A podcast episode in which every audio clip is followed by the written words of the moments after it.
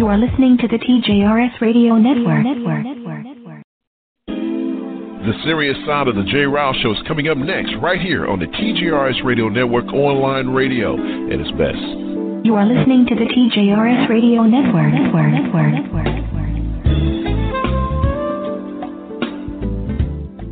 No more, it's none of my business.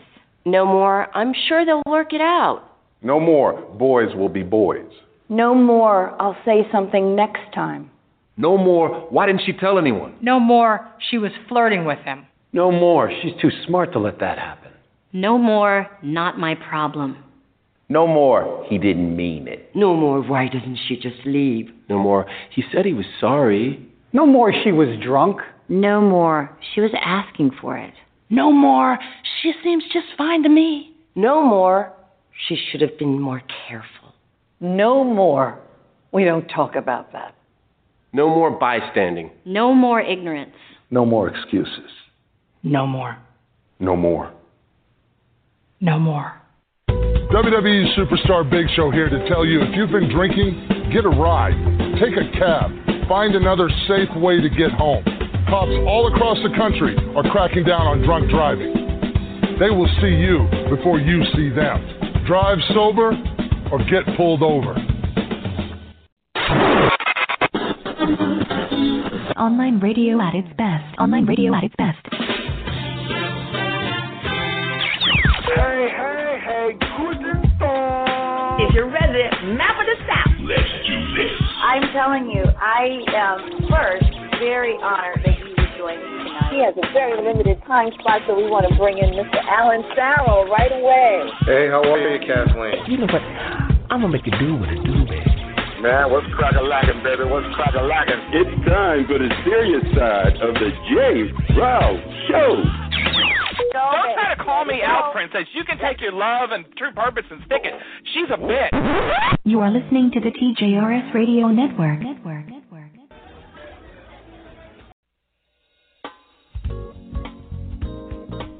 Live from NPR News in Washington, I'm Giles Snyder. President Trump is signaling a potential return to a Cold War style arms race. NPR's Amy Held reports that Trump announced the U.S. will withdraw from a historic treaty with Russia that bans short and intermediate range nuclear land based missiles. The Intermediate Range Nuclear Forces, or INF, treaty says, quote, nuclear war would have devastating consequences for all mankind.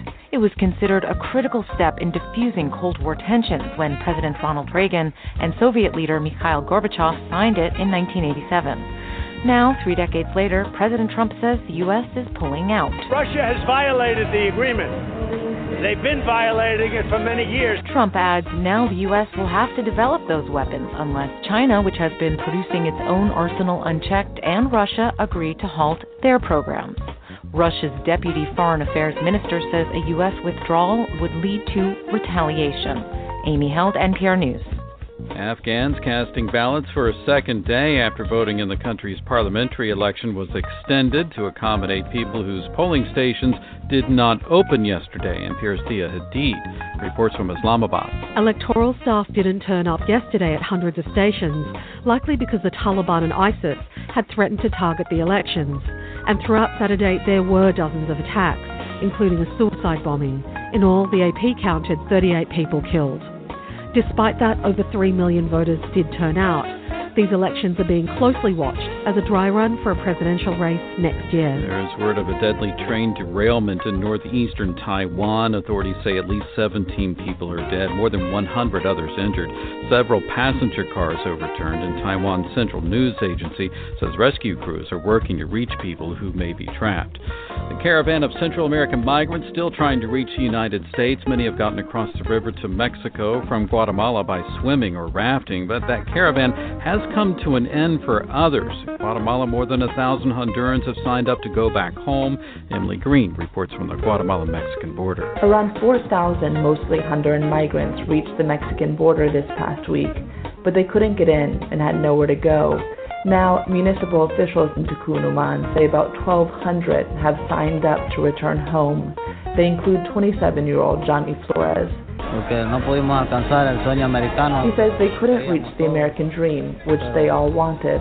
They have to turn around because the situation here is really tough.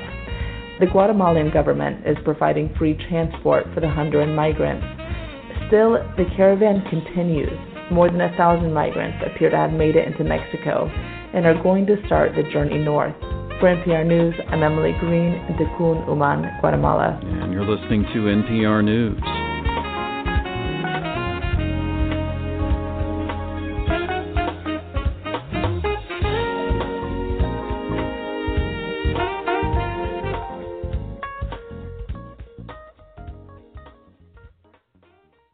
Coming up next on the serious side.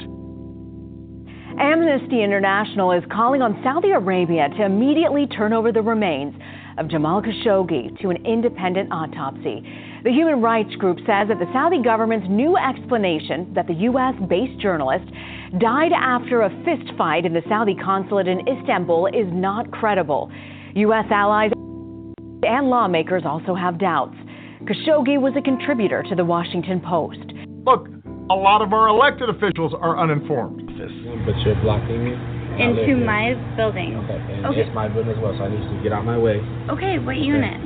I don't need to say that information. So excuse me, ma'am. I'm uncomfortable. Okay, you can be uncomfortable. That's that's your discretion. You're uncomfortable because you're you. He would have put the music on. Your driver assumed because I guess the color of my complexion wasn't black that I asked for music and it was a problem. A Lyft passenger's hate filled tirade going viral. I'm gonna make sure that you never have a lift job again. Welcome to the serious side of the J. Ryle Show with Miss Kathleen Williams, Mr. Jerome Esprit, Mr. Elias, and the official texter of the show, Mr. Johnny D. Now here is your host, J. Ryle. Good Sunday morning to you folks. Today is October 21st, 2018, and you're in tune to the serious side of the J. Ryle Show, which happens every Sunday morning right here on the TJRS Radio Network online radio its best. Of course, I'm Jay. Thank you so much for sharing a portion of your Sunday morning with us. And as always, we're proud to bring you the very best. Bring you all that we got. Like Anita Baker says, giving you the best that we got. But like Mr. Elias always says, and like I always say, we're never here by ourselves. Let me introduce you to my colleagues. First up, she is the just I love this woman to death. She's my big sis. She's a colleague from the Jay Ryle Show. She gives it to you kitchen table style. Let's say good morning to the very lovely Miss Vanessa Maybelli, Brenda McAnally. Good morning, Vanessa. How are you? Good morning, everybody. Early voting starts tomorrow in Texas. That's right. Get out and do it. More than ever. Got to get out there and do it. Thank you so much for being here this morning, my love. The man who gets the first and last word, hockey player, the one and only, the man who really runs everything, the one and only Mr. L to the E to the S is in the house. Good morning, Mr. Elias. How are you? Good morning, good morning, good morning. I don't feel like I'm running anything. I'm just running the highways and the byways these days, man. Absolutely. Good morning, Mr. Elias Les. is on the road traveling. Good morning, Nessa. That's right. Mr. Elias is on the highways and byways traveling, which means the chat room is not open, but I promise you, give us about 30 minutes, we'll have it up and running. Mr. Elias will be in his studios making it happen for you and yours so you can participate in the show. Our resident texter, Johnny D, is tuned in, so we should be getting some of his commentary by text, by usual. I know that disappoints some, but that's okay. He's contributing more. You'll hear his voice more and more in the upcoming future. We have things locked in for him. Also, the smartest man in the world, Mr. Jerome Esprit, usually joins us after his uh, commitment with Clear Channel Radio. So he'll stop in here, and of course, you know, Miss Kathleen Williams, our colleague. You know, today is a work day for her because she's a pastor, an author, she's an attorney, she just does it all. We're so glad to have her a part of our family. You can get in, though, 347 850 1272. 347 850 1272 to be a part of this morning's conversation. We have a lot to get into, so let me lay it out for you. First of all, confirmed Saudi Arabia has confirmed that the Washington Post reporter Jamal Khashoggi uh, Khashoggi, I think, I'm, I think I'm saying this name wrong. You know, I butcher names. Is dead. The explanation, however, is very suspect, and we'll jump into it. And second, thanks, Obama. you know, more and more as I make my rounds to a lot of these Democratic fundraisers and things of that nature, I'm starting to hear some whispers in the background. People who are actually pointing the finger at President Obama for President Trump. Can't wait to hear what we have to say about it. I know. I can't wait to hear what you guys think about it. We'll talk about that second set. And of course, our last set, another rendition of LWB Living While Black just more and more cases, and we're going to make it a point to point them out because I think that you know we can sit here and do onesies and twosies, but look, we need to call these things out. If we don't do it, who will? So we'll point out some more cases where African Americans are just being African Americans and they are confronted by either racially motivated folks or people who are just stupid. Once again, the number is three four seven eight five zero one two seven two three four seven. 850-1272. Let's get into it. This past week, Saudi Arabia confirmed that the Washington Post reporter that walked into a Turkish walked into an embassy in Turkey. It's a Saudi. It's a Saudi Arabia. Uh, uh, uh, uh, cons- uh, um, God, he, he walked into a uh, what are those called? Good God, I, it just it just fell off the top of my tongue. Embassies. My goodness. Embassy. Embassy, there you go. Gosh, Embassy. I'm just having a brain lock this morning. Anyway, he, he walks into this place and he never walks out. So Saudi Arabia wants us to believe that this guy walked in and that he left. First of all, they said he left, and you know, well, the cameras weren't working. He left, whatever. U.S. intelligence is saying that's a damn lie.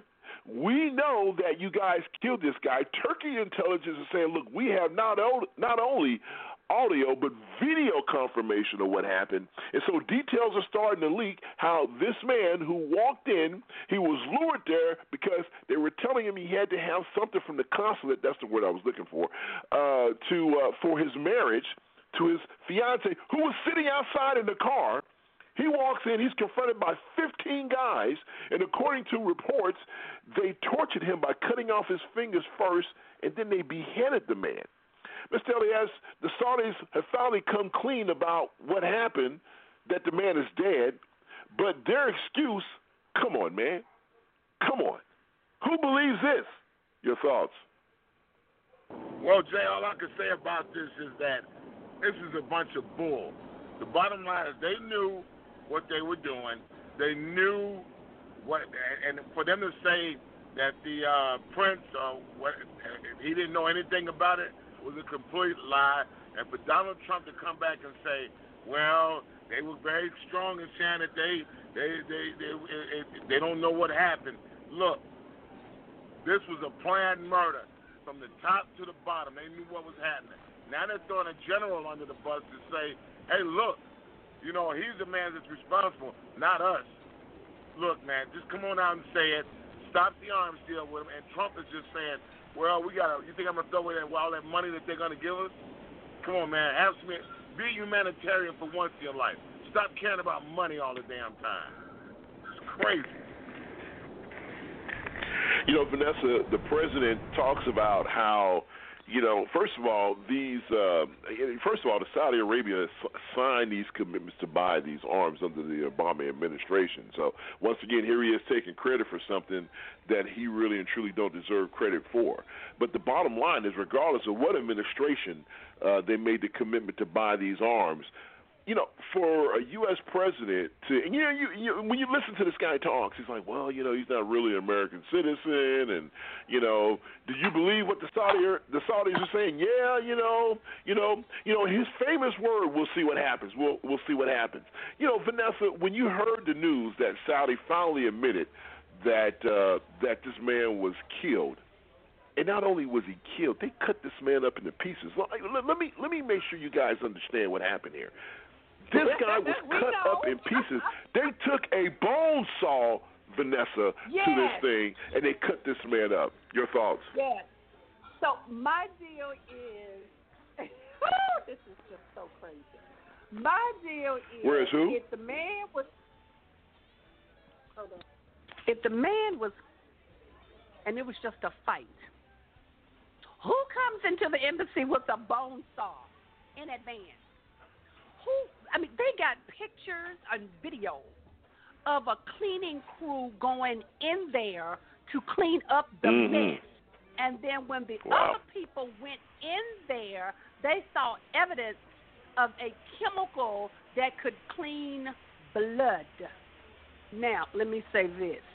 I don't even think that it is about with Trump, um, the oil and the other deal that was made. But his son-in-law and them are really tied into the Saudis. So I do believe it has a lot to do with that. His the Mhm. family ties, what Saudi has done for Trump, not any kind of past deal with any other president, none of that. It is what Trump is getting out of it from the Saudis. Now, my question is, who has threatened Turkey where they're not showing that video? Who threatened them and threatened them with what?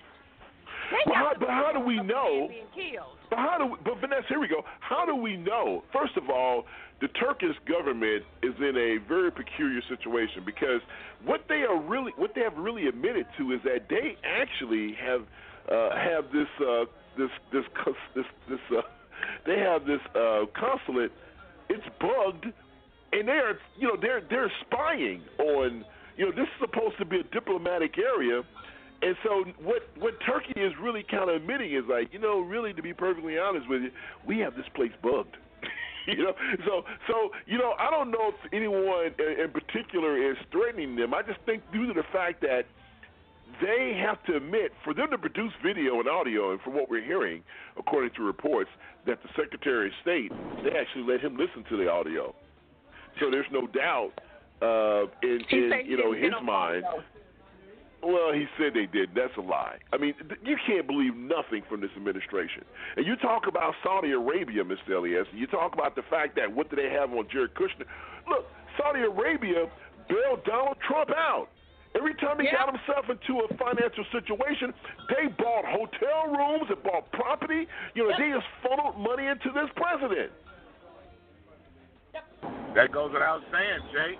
I mean, the bottom line is that anybody that gives this guy money, he bends over for.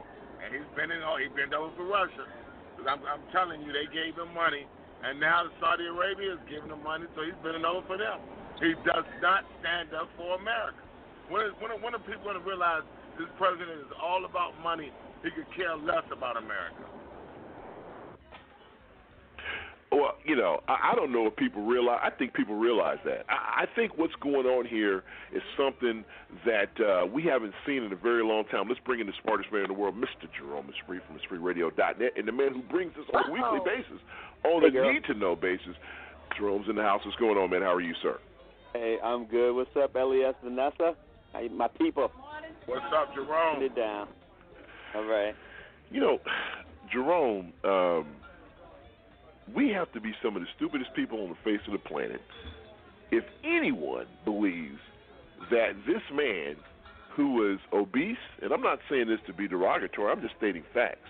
He was obese, he had some health concerns. According to the Saudi the Saudi officials, he walked into this consulate and he started Trump. a fist fight. Well, he's an idiot too. and, you know, it applies to him as well. But but he walks into this consulate, Miss uh, uh, uh, Jerome, and he picks a fight with 15 young Saudis. And you know he lost, and he got you know, he, he, according to them, oh, he got out ahead, and he you know he died in the process. Man, who the hell do these people think we are? Right. And so for if, for us to even repeat what they said it is is crazy anyway because you know that that's not true. So you know to um, Vanessa's question, you you're right that the Turkish folks will not show how they're getting information out of that consulate because other embassies in um, Istanbul or wherever they are, other people may start checking to see if they're wired and bugged. Uh-huh. They don't want to tell Yep. how they got information. They're just showing that they have it.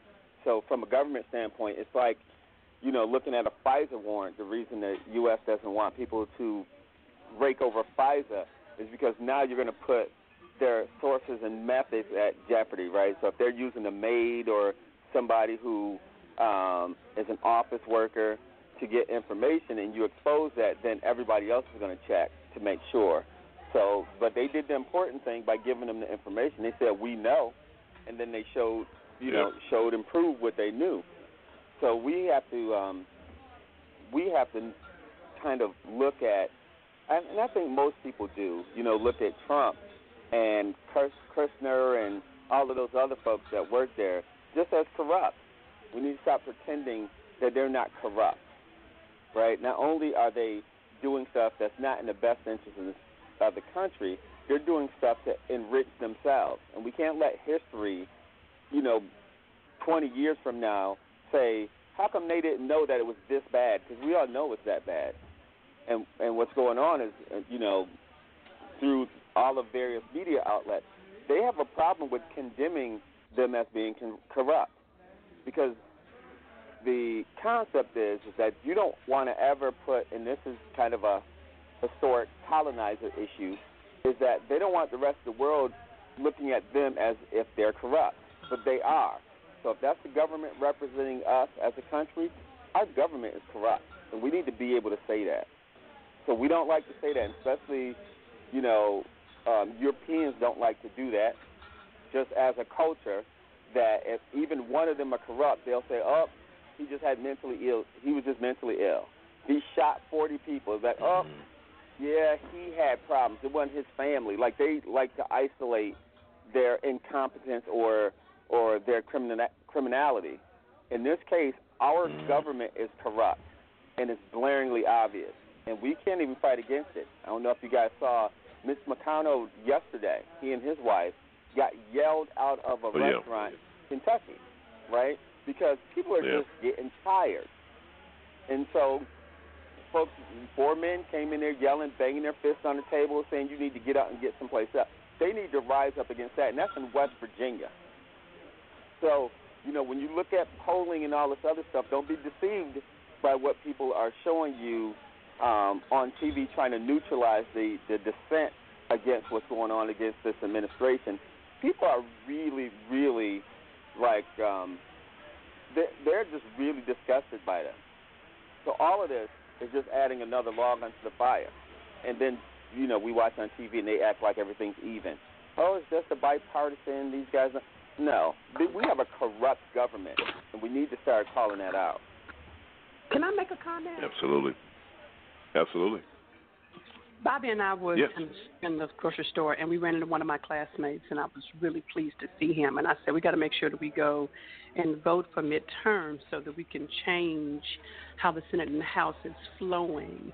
And my classmate, engineer, said to me, well, you know, I said, because he is just as crooked as he can be. He's making all of this money for his family. So his comment to me was, and Bobby, you know, this is one president who has the economy flowing. Yes, it came with Obama, but people have a lot of faith in him, so that's why they're doing all of this hiring.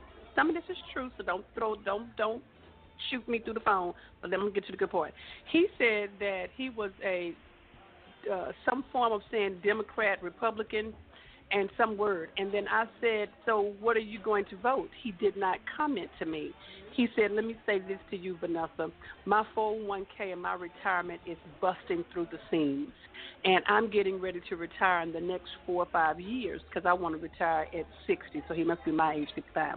He said that if Donald Trump is going to get some of the money, but he's still making sure that we are getting some money, that he said he just can't fight Donald Trump on that. He said he wished that Donald Trump had better behavior, that he did not, and I agree with this part, better behavior, that he did not make all of us in America look like idiots to people in Europe. He said that he thought that he did have some money wisdom, that the people believe in him and that they're spending money, and that he's never seen so much hiring, and me either. But he said he just has to say if Donald Trump is in there making his retirement account where it needs to be for him to retire, then Donald Trump just needs to stay in office so he can get what he wants out of it. So I couldn't even. Yeah, I you should have called say, me. Love you, classmate. Give him a hug, and keep it moving. You should have called me. Let me step in here real quick. Call me and put me on. Let, let me step in here real quick because Joel, hold on, hold on, Joel, hold on for one second because this is really this is going to kind of dovetail into our next se- segment. So I know you want to jump on it, and uh, but I'm going to ask you to save your comments for the second set because this is exactly what we're going to be talking about in the second set. Uh, but I want to wrap Oh, up here real quick. with, yeah, yeah, we're going to talk about this. Uh, yeah, I mean, you know, it, it's going to be a part of that conversation.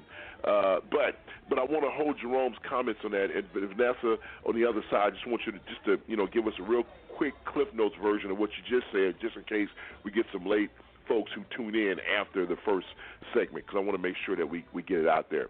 But here, real quick, let's uh, close out on Mr. Elias. Let me get your final thoughts on this thing with Saudi Arabia, and then I can, we're going to definitely start the second set off with a real quick repeat of what you just said. And Jerome, want to get your commentary on that. Mr. Elias, real quick, final thoughts on this whole thing.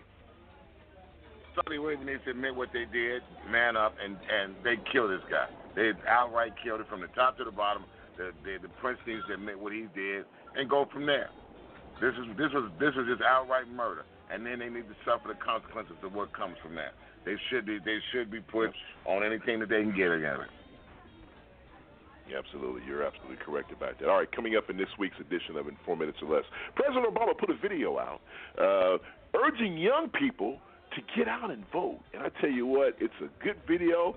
And guess what we're going to do? Because we're such fans of President Obama, going to replay it right here for you in four minutes or less, something that you need to know. We'll be right back after this. You listen to the serious side of the J. Rouse Show.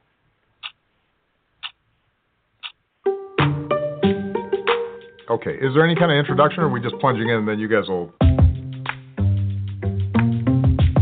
I don't care about politics. Look, I don't care about Pokemon, but that doesn't mean it won't keep on coming back. That's actually what people in power are betting on that you'll check out, that you won't vote. And when you opt out, that's what allows other people to essentially fill that void. It allows them to do nothing about the things that you'd like to see government do. So, if you really want to throw a wrench in their plans, throw them out. Vote in somebody better. Next. Why bother voting when I can't relate to the candidates? Now, this is actually a good question. For way too long, politicians haven't been representative of America as a whole. But that's changing this year. More women are running for office than ever before. More LGBT candidates are running for office. First time candidates, young veterans of Iraq and Afghanistan, young leaders from across the political spectrum. So this year, more than any other year, you have the chance to change the face of politics so that it looks more like your own. You remember those hearings where members of Congress were asking Mark Zuckerberg questions like they'd never used the internet before? Because they haven't. Here's your chance to vote for people who actually know what the internet is. My vote doesn't matter. Now, the last presidential election turned on fewer than 100,000 votes in three states. More people go to Coachella. Look, when it comes to something like Dancing with the Stars, people actually think their vote matters. But a vote in this November's election actually does matter. It could elect people who make our criminal justice system fair and your student loans easier to afford. And by the way, you wouldn't let your grandparents pick your playlist. Why would you let them pick your representative who's going to determine your future? Midterm elections are boring. Let me know when we're talking about a presidential race. Sometimes these elections are even more important than a presidential race. This November, 36 states are picking governor. Every single spot in the House of Representatives is on the ballot. Fill them with people who care about what you care about. Elections, by the way, aren't boring. You know what's boring? Scrolling through endless photos of your dinner on Instagram. That's boring. I don't know the candidates well enough. I'm uninformed. There are people running for office who don't think women should get equal pay for equal work, who don't think we should do anything about schools getting shot up, or who think we shouldn't raise the minimum wage for people who are working their tails off every day but still can't afford to pay the rent. Vote them out. Vote for somebody who shares your values. Also, this thing has something called Google. You can't use Google to figure out which candidates on your local ballot think that the earth is flat and climate change is a hoax. Google is super easy to read. I don't know where I'm supposed to vote. This one's easy. Do you know your address? If you do, just go to vote.org, plug in your address, it'll tell you where to vote. It's that simple.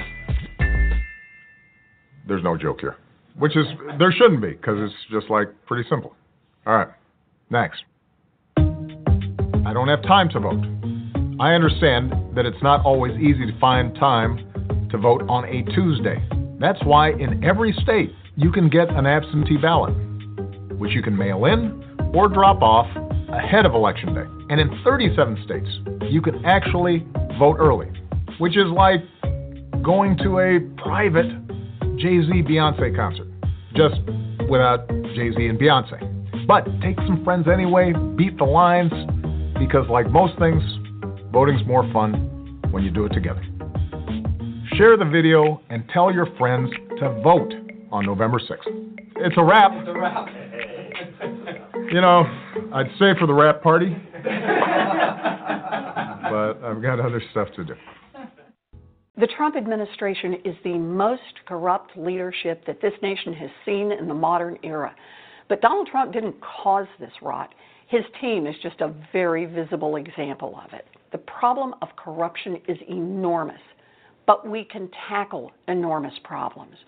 We've done it before, and we can do it again. That's why I'm introducing the Anti Corruption Act. This is a landmark piece of legislation that would break the stranglehold that the wealthy and the well connected hold over our government. The rich and the powerful are going to hate parts of this bill, but we're not here to work for them.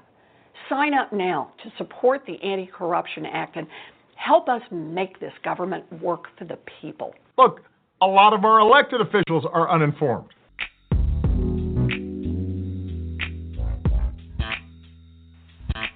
Welcome back in 347-850-1272. You're listening to the serious side of the J. Rouse Show right here on the TJRS Radio Network, online radio at its best. Of course, the resident texter Johnny D is checked in. We'll get his comments here shortly, but I want Vanessa to repeat very quickly. To sum it up real fast, Vanessa, because I want to get Jerome's comments uh, on what you mentioned uh, at the end of the last set. My uh, classmate, uh, which is surprising, he's African American, and surprisingly said that he felt that Trump should stay in office as long as we all know that Trump is getting something out of the deal, but at least Trump has our 401ks, our stocks, and bonds going through the roof to get him ready for retirement. That he just didn't care what Trump was doing as long as he got his. Sum it up. And, and uh, Jerome, you had you know Yeah. your, your response, sir, to that. Yeah, whenever you have that conversation, whether you're at, at work or you know you bump into people who use the economy as a crutch, just remind them that um, Trump just passed um, a tax bill that added a trillion dollars to the debt, not the deficit, but just the federal debt. So what's going to happen is that when that check comes in to be cashed, it is going to sink your 401k. Inflation is going to go up. Interest rates is going to go up. The price of treasuries are going to go down because they're not going to make any money on investing or or giving money to the government. And your 401k is going to be worth squat. And they're going to use that to pay the debt down with your Social Security and Medicaid. So whatever you're subsidizing your pension with, they're going to start using the federal agencies to do that. So it's such a dumb argument that we're pretty much in a bubble right now by saying that our 401ks are high because 401ks is an investment tool. And just like regular investments, on one day you're up and on the next day you're down. And I would hate to wait a year or two when my retirement kicks in for that thing to go bust. So the, the economy is never a good idea to argue when you talk about somebody like Trump. My hand is up. My hand is up. I totally, totally agree with you, Jerome, because I told Bobby when I retire next year, while my 401k is up high, I will move it over and lock it down while it's at the high because eventually this stuff is going to fall. Yeah. It is going to oh, So- fall. And so I think that if people want to do it, lock, lock it down when it's high. I So you wanna- that. you wanna- agree with that. You want to hide. You want to put your money. I shouldn't say hide. You want to put your money where rich people put it. And what happens is that take it out of the market and put it into treasuries because not until the government goes, then their money is going to go. That's why rich people don't care when the banks crash because their money is in secured bonds and treasuries, and the government actually secures those dollars. So rich people don't care about the market so much when their money is fixed in. When your money is fixed, as long as the government survives, you'll have that cash. So you'll have to move them. They don't have as high interest, so you don't make money fast on them. But at least you won't lose no money.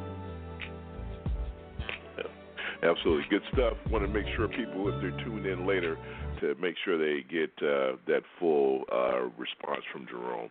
All right, listen, the uh, resident texter Johnny D has checked in on the death of the uh, Washington Post reporter. He said the death of Mr. Khashoggi is unfortunate and condolences are rendered to his family and loved ones. The Middle Eastern culture is far more intentional in how they deal with betrayal, criminality, and disregard to their sovereigns.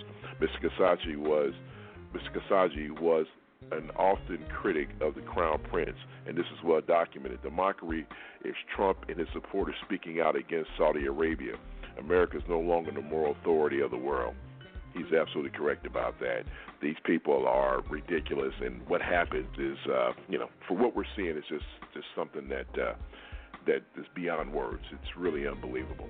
All right, listen, something that we usually don't do here on the show, but I wanted to do this morning before we got into this next topic. You know, we we we, we bring up things on the show, and you know, I have to realize that in some cases, you know, people listen to stories that we bring up because some of the stories we bring up are not on the front pages of major newspapers. So we'll bring up a story, we'll talk about it, but in some cases, we never circle back and give people the final result of what happened, you know. So if we bring up a story, it's like, oh man, that's a bad story. But the bottom line is, is that uh, we don't know what the end results are. So what we want to try to do here, at least we'll try to do a better job at it, uh, as far as trying to reach out to people and say, okay, here's a story that we talked about, and here's the final result. So we'll do that this morning. A story that we talked about just last week. Remember about the young man who knocked on the front door of that uh, of that white neighborhood, and this white man greeted him with a shotgun. Well, we have a resolution to that. Let's listen and we'll talk on the other side. Online radio at its best. We begin this half hour with a verdict in a controversial case. Last April in suburban Detroit, a teenager got lost on his way to school and knocked on a door to ask for directions. The homeowner opened the door armed with a shotgun and fired at the teen as he ran for his life. Dean Reynolds has more on the case where many feel race was a factor. Security video shows 14 year old Brennan Walker approaching a stranger's house in Rochester Hills, Michigan last April. I knocked on the lady's door. Then she started yelling at me. And she was like, Why are you trying to break into my house? And I was trying to explain to her that I was trying to get directions to Rochester High. He had overslept, missed the school bus, and got lost walking to class. He hoped homeowner Dana Zeigler might point him in the right direction. Why he sprints away becomes clear in the next frames. That's 53 year old Jeffrey Zeigler toting a 12 gauge shotgun, aiming and firing at the fleeing teenager. The shot missed him. He grabbed the gun, and I saw it, and then I started to run, and then that's when I heard the gunshot. Dana Zeigler called 911. I was screaming as loud as I possibly could. He didn't look like a child. He was a rather big man standing there.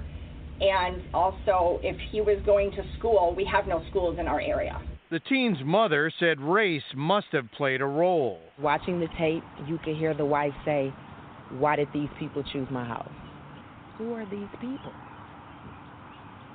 And that's what that set me off. Police detective Sean Pace recalled what he told Zeigler during his interrogation and Zeigler's response. Just admit that you aimed your weapon at this young man, and he took a big drink of water. He looked at me and he says, I'm tired of being a victim. Zeigler, who said his house had had five previous break ins, was questioned by his attorney in court on Thursday. You understand you did something wrong? Yeah, absolutely. And on Friday, the jury agreed, finding Zeigler guilty of assault. He'll be sentenced next month.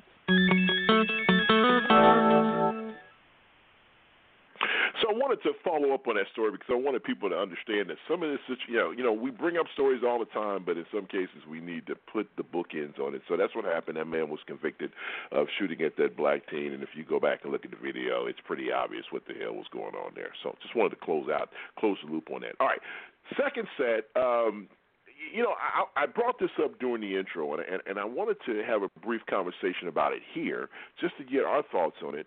Um, you know, I've been attending some Democratic fundraisers, and you know, I've been trying to really get active in this political season. I want to make sure people have a voice. I've invited people to listen to our show. I've had some folks tune in, tell us that it's a great show. I had some people tune in. it was like, okay, all right, it's okay. You guys are really bringing the noise. But what I'm hearing in these corridors, and you know, it's not a loud voice, but I mean, every place I go, I, I hear at least one or two people say this that there are people out there who are blaming President Obama for the election of Donald Trump. And I said, huh. I said, well, I know how I feel about it. I said, but let me bring it to my peeps. And I hope some of you folks, because I've invited everybody that I heard say this, I invited them to listen to the show. And I know some of them are listening for a fact because they've already been in contact with me so far this morning. I wanted to talk about it here with our peeps and take a realistic look at this and say, okay, do they have a point? Now, let me start off by saying what I think. I think that they have a point to a certain degree, and the reason why I say they have a point is not because President Obama was a bad president.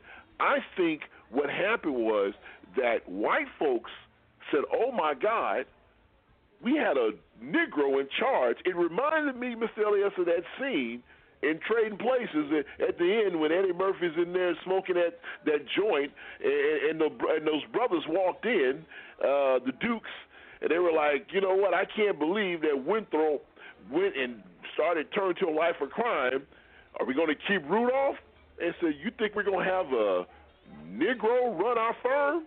And I think what happened here was that white folks really realized that wait one damn minute, not only are we not going to be in the minority here in a, in a couple of years, now we're going to start letting black folks run this country. Oh no, we're gonna try to find the whitest, racist, the most orangest person that we're gonna put in charge. And the reason why Hillary Clinton didn't win, even though you know once again that's debatable because she won, she got the second highest number of votes for any presidential candidate in the modern era, but she still lost because of you know what. But the bottom line is, to me, if I had to answer that question, yeah, I would think my answer is based on what I just thought, what I just said, Mr. Elias. What about you? What do you think about folks saying that President Obama is the reason why Donald Trump's in office? And we have him to blame. Thanks, Obama. What's your thought on that? I think that's the most craziest thing I've ever heard. So you blame this president for racism? Really? Racism is no, no, no, no, no, no. What this say? No, no, no, no, no, no, no, no. Don't, don't, Mr. Elias, stay with me on this. They're saying that he's the reason why Donald Trump is in office. So you don't think and there's no validity to that because whatsoever? they didn't want to see a black man in president. Why don't you judge the man? And like Martin Luther King said, judge man on the content of his that's, that's the reason. That's the reason. Okay. That is the reason. They did not judge him on the content to me, that of was his my because that was my because that was my response. Because if, if you were to judge him on the content of his character, you know what did he do wrong? I, I, I got guys that work complain about Obamacare well, let me check the Affordable Care Act all day long, and it helps them. Why does it? Why do you? Why are you complaining about something that helps you? Because it was a black man that gave it to you. You can't fight racism systematically. This is a race. This is a racist country. Country. Let's call it what it is, man. That black man came in charge. They wanted him to fail. They did everything to put in front of him to fail. He did not fail. He, the, the, and everybody talks about how great the economy is. Guess why the, the economy is so great? Guess why? It ain't because of Trump. It is not. Let's see what happens. That's like when Notre Dame hired Ty Willingham and they got rid of him, and then they put Charlie Weis in, and Ty Willingham had done all the recruiting and got everybody in place to win a national championship. They said, "Oh, Weis is the greatest greatest football coach ever." This is the same situation, the same exact situation. President Obama put it in place, and now Trump is getting all the damn credit for it. And people say, "Well, eh, President Obama's to blame." You got to be, a, you got to be a damn idiot to believe that. You got to be a real idiot. I, I don't give a damn. Hey, right. hey, call it in now if you get something to say about it. Call it in now. Don't don't wait to send it to email. Okay. Call in all now right. so we can okay. have a conversation. Oh boy, this boy's upset for real. Okay, all right, Vanessa. Well, what, what, what about you? What, do, do you can you say when when someone says that President Obama is the reason why President Trump's in office? I mean, do you think there's some validity to that statement? Well, what's your thoughts on it? Because I'm gonna save the best for last. I can't wait to hear what that other brother has to say. Because that's what I thought of when I was having these conversations. but go ahead, Vanessa. I think that because Obama was this loving spirit and wanted. Okay, let me tell you what I. Let, us say this. Let me tell you what I don't like about Obama. How about that? Ooh. What I don't Okay. like about Obama is that Robin Hood mentality. And that Robin Hood mentality is what most white mm. people don't like about Obama. So they that go Robin to Hood mentality, stealing from the rich and Yeah. giving to the poor. Is that where you where we're going with this? Okay, Vanessa. Uh, yeah. Can't wait to read some yeah. of these comments are coming. Go ahead. Yeah. All right. I believe that, that he had that, and I always said that about him. He always had that Robin Hood mentality, and I didn't like it. Okay. I didn't like that it was necessarily given from the rich, Jay. Me and you are not rich, but we are middle class. We are. We're not lower middle class. We're kind of. I think. Uh, don't put, uh, don't, don't put me in this. class. Don't put me in this. This is Okay, on you. no, don't put me in this. This is all on you. Don't- I am a middle. Okay, good. Middle class African American, and a lot of Okay. things that I think that he did, I did not like. Example, he Oh. let people stay Okay. on uh, unemployment for a year and a half. I thought that was ridiculous when I could see, and and oh, let's not talk about food stamps. He let people stay on food stamps an abundant period of time, and then people were on Facebook showing, oh, I went and got this shrimp dinner, blah blah blah. Family, my own family people, okay? So I didn't like the Robin Hood mentality. Everybody needs a hand up when But- jobs but- are low. but wait a minute now. Wait, But- wait, Jay. Jay. Vanessa, let me let me ask you a real quick question because I don't want to lose my train of thought. and I'll let you finish. Okay. How can you blame President Obama for people who are taking advantage of the system? I mean, that happens everywhere you go, right? I mean, so the people who really need it, they have to suffer because we have some bad apples who don't do things the right way. No, Jay. It's Was that, that once fault? they got up on Okay. their feet with the money and stuff, Jay, then they Okay. started abusing Uh-huh. it. They should have kept it at a year. He should have kept it at a year, Jay, not a year and a half, a year. Okay. He should not have up. I'm just this. You look. You asked me, so I'm just telling you my problems. So do, do, you- do do you I think, uh, minimum wage should stay where it is, or do you think that should be a lot higher? Do what? Okay. What about Say minimum what? wage? What do you, how do you feel about that? No, what about You minimum wage? How how do you feel about that? I think that that is the governor of the state of Texas that fights the minimum wage. He is the one who did not want to raise minimum wage, Jay. I'm talking about overall. I'm not talking about specific states. Do you think people should get more money at, at you know I to, do. to the minimum wage? live off of seven dollars Okay. twenty five cents an hour. Nobody can live Okay. off of that. That's why when the, when the flight All right. attendants are in Washington, the t- they add the mm. tips and stuff in there now. The taxes and stuff have went up because they also took their minimum wage up to like thirteen, fourteen dollars an hour. And anytime I travel, Okay. I'm always nosy and ask people, how much do you make an hour? I'm nosy. Sometimes they tell me, sometimes they don't. But I think that All right. I'm just telling you why I think Trump got in office, and I think it's because Obama did have the Robin Hood mentality. Now, Jerome, you are more than Okay. welcome to chew me alive. Of course, you know I'm not going to do that. Really? Okay. So Jerome, been waiting to hear what you had to say about this No, whole I mean- thing. The, I guess the, the general question, overall question, what do you think about this whole thing that Obama's the reason why Trump's in office? No, I think we're missing the obvious. Hillary Clinton is the reason why Trump's in office. So we like to blame black people for stuff. So that is kind of like, um, you know, using somebody as a scapegoat. Uh, we can. Yep. I mean, there's plenty of things that I can say about Obama that is not positive. And one of the things that I'm really careful of when I do that is to say that I'm not just throwing a log on the fire for the people who already don't like him. Right? He he's he's way too moderate for me.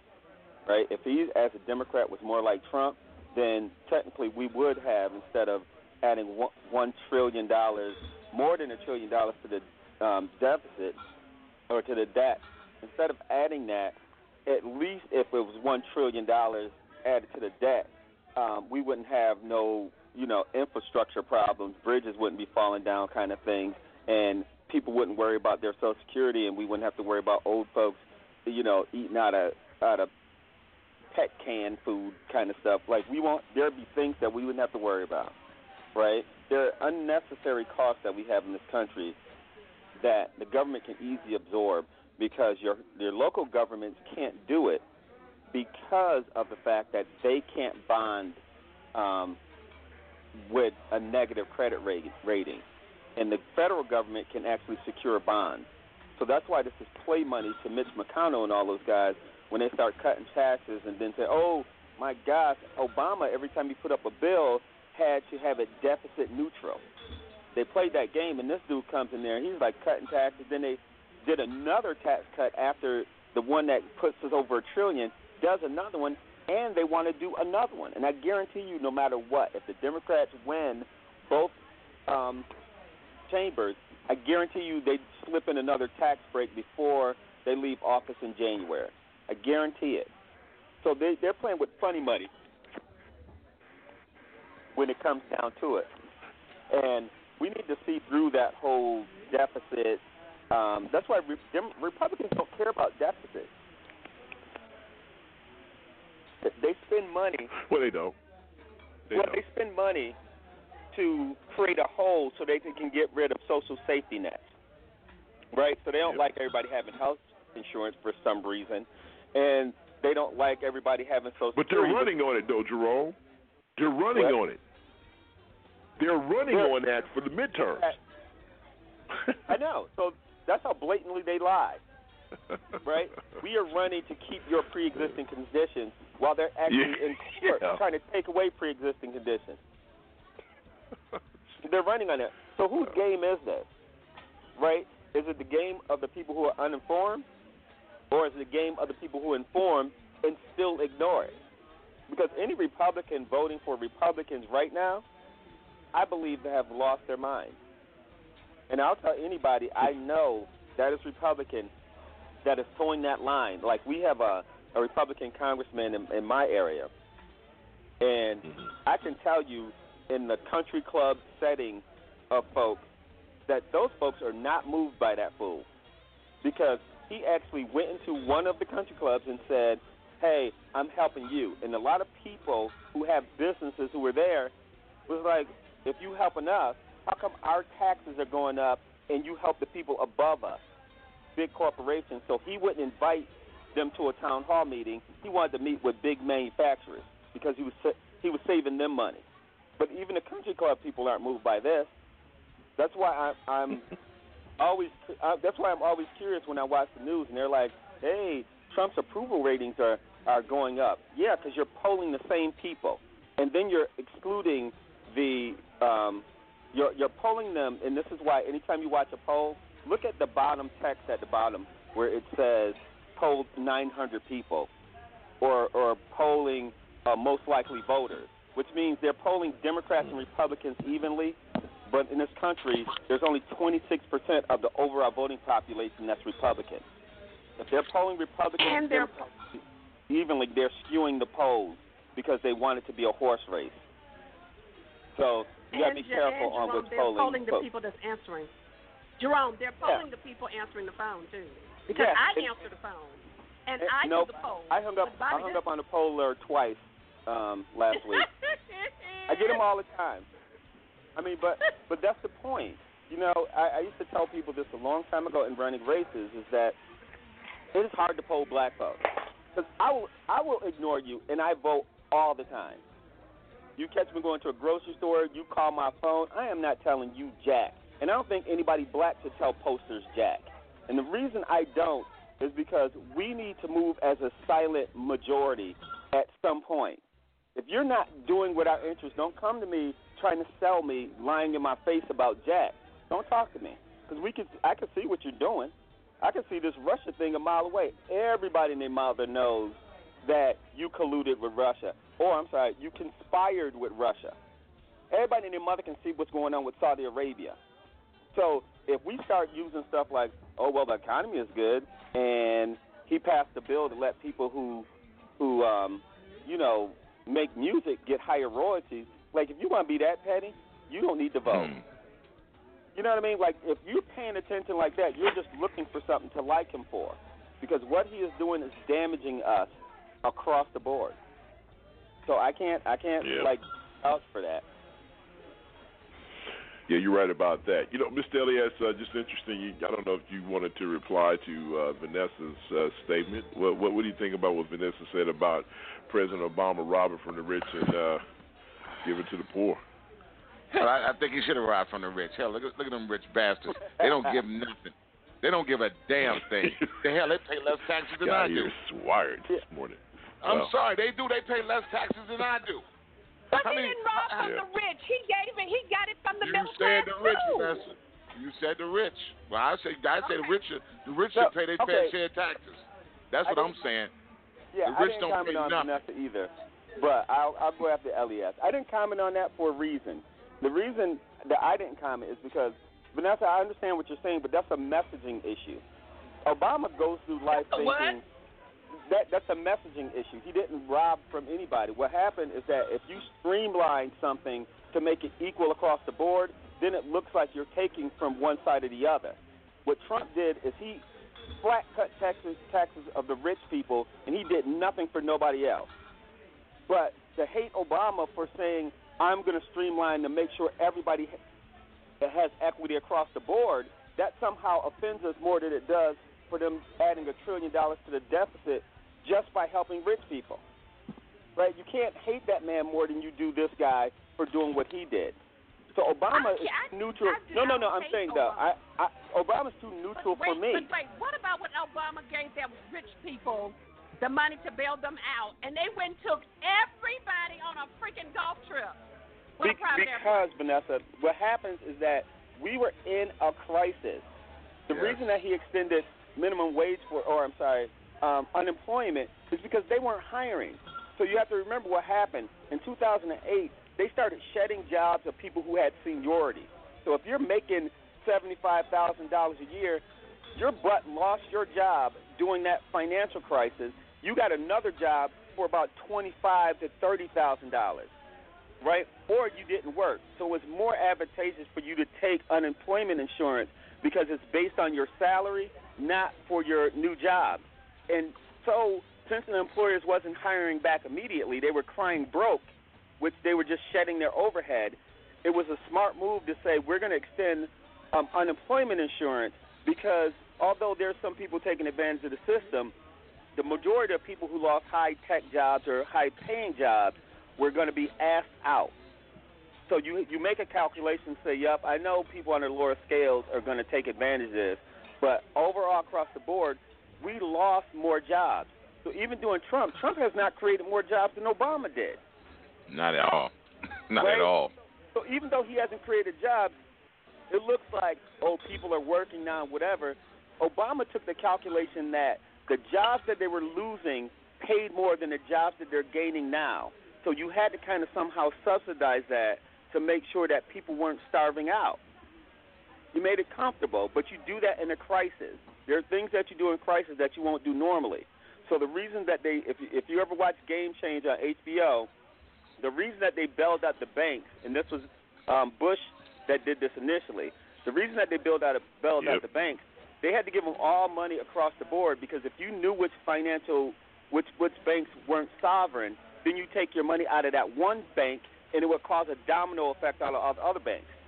Because Wells Fargo did not want to take any money. They said we good, and they said you're going to take this money because if you don't take it, they and and the general public know that you have money, but this bank doesn't. It's going to sink that bank. They're going to rush on your bank, and then your bank's going to fall. And don't call us at the FDIC when your bank falls. So they took the money anyway, but they took it and they still had to pay it back. They just made a lot of interest off of it, but they did pay that money back. So those are just financial calculations. It's not as simple as they bailed them out and they got rich from it. They got rich off the interest of it because they just held on to the money and didn't give out like mortgages and loans. But there was some other like economic moves that was going in there that yeah we can criticize, But it's like saying, you know, a Goldilocks thing. Either it's the bed is too hard or too soft, the porridge is too warm or too cold. Like there's these are debatable things. But the fact that this guy is stealing is a whole nother ball game, not to even be compared. You Yep, got absolutely. All right. does not care. Yeah, I, I understand. Well, they don't, Vanessa. And, you and that, that's going to be, you're going to have folks, look, you tell people to vote for their pocketbook. And, and the bottom line is that if that's how he feels about it, so be it. But, you know, what we try to do here is we try to dig into the facts. Black on black we try to make sure people Blaming Obama. understand exactly what's what's going on. Absolutely. All right, listen. All right, listen. Good stuff. All right, coming up next, living while black. Some more cases of folks just doing what they do, being targeted because of their skin color. We'll be right back after this. The serious side continues after a short break. When I was diagnosed with breast cancer, both of my daughters were pregnant, and everything I was looking forward to turned into everything I was going to miss. First words, first steps, being there for my grandchildren, for my daughters. Today, those babies are three. I'm with them all the time. I don't know what's next, but I know I'm here today. My name is Alanthea Pena, and I'm Susan G. Komen.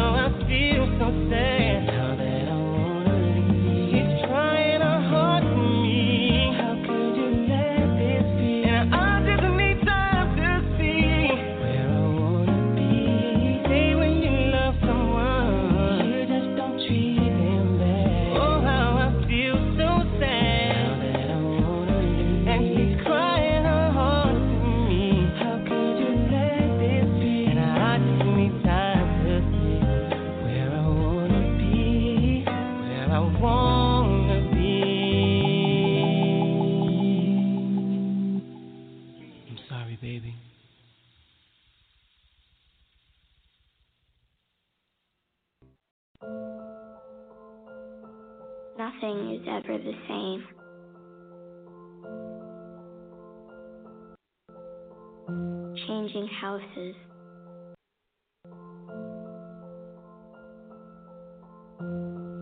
Changing faces.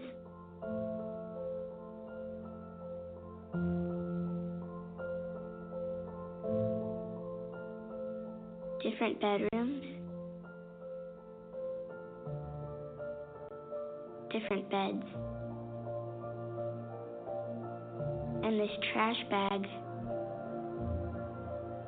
filled with everything I have. I don't want to feel alone anymore. Help us show her she's not alone. Join us at Together We Rise to change the way kids experience foster care. This is a test. Uh, as we jump into the second set with laughter, a hearty laughter from Toxic Styles. Welcome back in, folks. 347-850-1272. Good Sunday morning to you, folks, and welcome into the serious side of the TJRS, broadcasting live from the Smooth Jazz Jazz Cafe.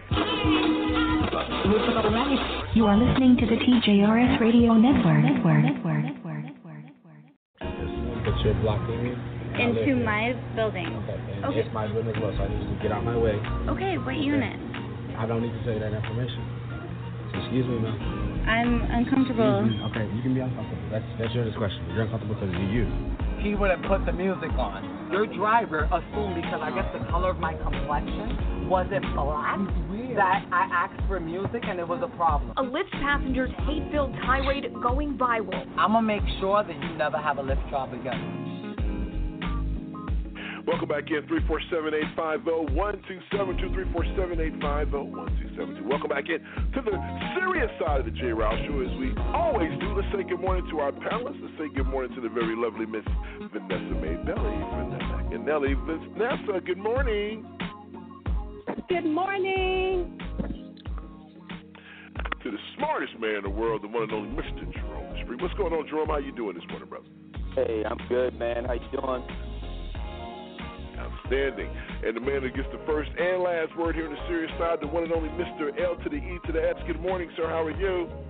Good morning, sir. Good morning, and good morning, Jerome, and good morning, my beautiful opposition. She's playing the opposition party this morning. Miss Elias, can we say hello to some people in the world famous chat, sir, if you don't mind? Oh, okay, there's no one in there right now. No No, you just opened it up. It was opened up late, so we know Kavina Man was. He's usually listening in. So Kavina, you know, some of the folks. I know there's a lot of people tuning in, and a lot of people that responded to Vanessa. Can't wait to read those comments during Chatterbox. Andrew's in the house. What's up to Al? Good morning, Al. Frank, James, Jimmy, Mike. Who is this? Uh, Jackson. That's a pretty cool name. Mick, Michelle, Brad. Jay, there's only one Jay, that's me, but hey, we'll let you have it. PD, just Terry, a lot of folks checking in, tuning in. The pastor's in the house, as always. Ricardo is in the house. Rosa is in the house. What's up to Rosa and Ricardo? Also, the resident texter, Mr. Johnny D, is checked in. I want to read his comments here. He said, First, President Obama did not create Trump. The racist faction of affluent and affluent, I'm sorry, the racial faction and affluent in America created this narrative. However, as I said many times, moreover, this is God's will uh, to depict the disobedience of God's will. The rejection of President Obama is the byproduct of this time in history. When you compare the two, Obama and Trump, this extreme difference in compassion, intelligence, and morality sends a message to all that works even when they pretend not to acknowledge the intelligence of an African American man. There's no perfect people, so no, President Obama was not perfect, but his intentions and humanity was authentic. The notion of President Obama allowing people to extend unemployment benefits was necessary, although you had some abuse to this policy. The reality is America was in the worst recession since the 1930s and 40s. That extension of benefits is partly responsible for today's jobless rate and economy. Absolutely. Also, let's say good morning to our Director of Social Media Outreach, Jackie. Jackie, good morning. How are you? I'm doing Good well. morning, How's Rich sister. everybody doing? Good, good. Doing outstanding. Good morning, Jackie. All right. If people want to stay in contact with us, even when we're not live, how do they do that, Jackie? If you want to keep up with the TJRS Radio Network, please follow us on Facebook, Twitter, and Instagram. And all three pages have the same ending handle facebook.com slash groups, twitter.com, instagram.com slash TJRS Radio. And if you want to email for any reason, email us at the serious side at outlook.com. Keep up with us. All right. Like the lady says, keep up with it. Stop going to Instagram because I don't follow that stuff. I get a lot of posts on our Instagram page. I didn't even know we had one. So get off that. Go where Jackie is telling you to go so we can stay in contact with you. We have so many different sites out there. I've created so many. I don't really keep up with any of them. but Jackie has it. So make your way from there to where she's telling you to go and uh, stay in contact with the show. Responses will definitely be quick, fast, and in a hurry. All right, 347 850 1272. It's uh, 11 minutes after the top of the hour. You listen to the serious side, and it's time for another edition of Living While Black. We have some stories we want to cover of people who are being harassed because of the color of their skin. Here's the first topic. We'll listen and we'll talk on the other side. Online radio at its best. Please move, Mel. I can. Do you live here? I already answered that question. Excuse me. D'Arreion Toles was returning home from a late night at the office. But you're blocking me. and Into my building. Okay, and Okay. it's my building as well, so I need you to get out of my way. Okay, what Okay. unit? I don't need to tell you that information. So excuse me, Mel. I'm uncomfortable. Okay, you can be uncomfortable. That's that's your discretion. You're uncomfortable because you're you. A tenant who lives on the third floor of the Elder Shirt Lofts created a roadblock. I don't like the fact you have your phone in my face. Okay, I don't like the fact that you're blocking me for where I pay. All I'm asking is what unit? But you're not. I don't need to tell you that information, ma'am. if you want to come into my building, It's not your building. You're not the owner. You pay rent. sir, you walk up on a street Yes, that has yes, and I've already buzzed in. Toles shows a fob, moves past the woman who News 4 will not name, takes an elevator to the fourth floor. The woman follows. Did this really just happen to me? And it did happen to me. So I was, I was really taken away at the moment. His cell phone video shows the woman staying on him after he uses his key to enter his downtown loft. No, have a good night, ma'am. That don't ever do that again. You look pretty stupid on video. Have a nice night. And my name's Mr. Toles. That's where News 4 met the St. Louis business owner. I was kind of blown away, like shocked. Wow. I'm just glad I had my camera out because if I didn't have my camera out, I I feel I feel I feel that it could have went a totally different way. Millions have watched the video online. Uh, I appreciate all the love and support, and like I said, this um, don't don't respond negative. Don't go after the lady. Let her be at peace. Let her live her life. News 4 Buzz, the woman's unit and also called numbers listed for her, but never got her response. I'm not even mad at her. I'm not upset with her. I'm not gonna go after her legally or anything like that. I wish her the best. Still have a conversation with her, a, a presentable conversation with her. In St. Louis, Vincent Blandon, News 4.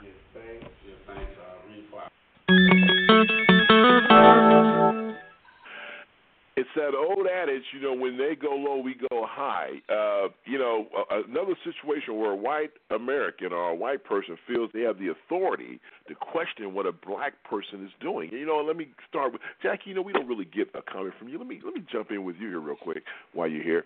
Uh, what do you think about this? I mean, here's another situation, and we're going to continue. Listen, we're going to continue to outline these on our show because if we don't give it a voice, no one does.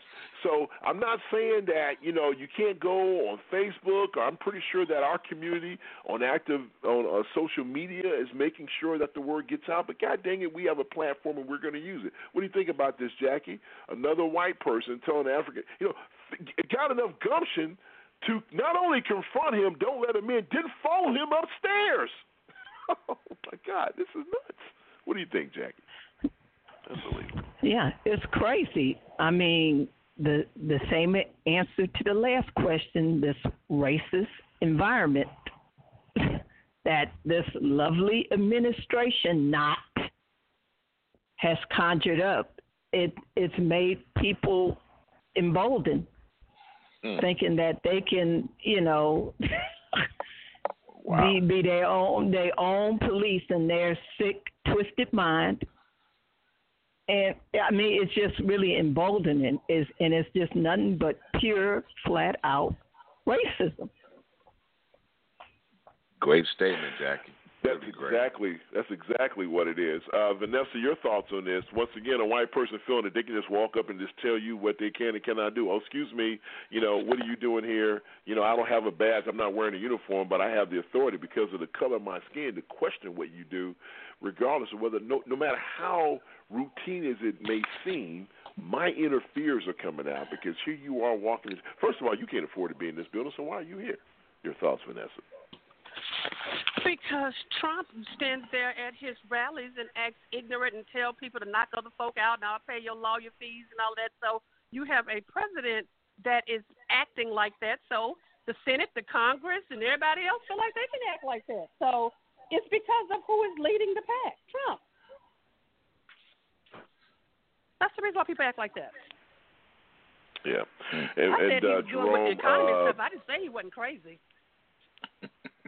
Well, I'm not. Well, we can. That's that's debatable. Listen, there's you know you can there's some things you can point to that Trump had an impact on, but come on, let's not act like Tr- Trump act like he walked into office and, and all of a sudden, you know, thank God the economy was on the trajectory that it was because had he walked in 2008, no telling where we'd be by now.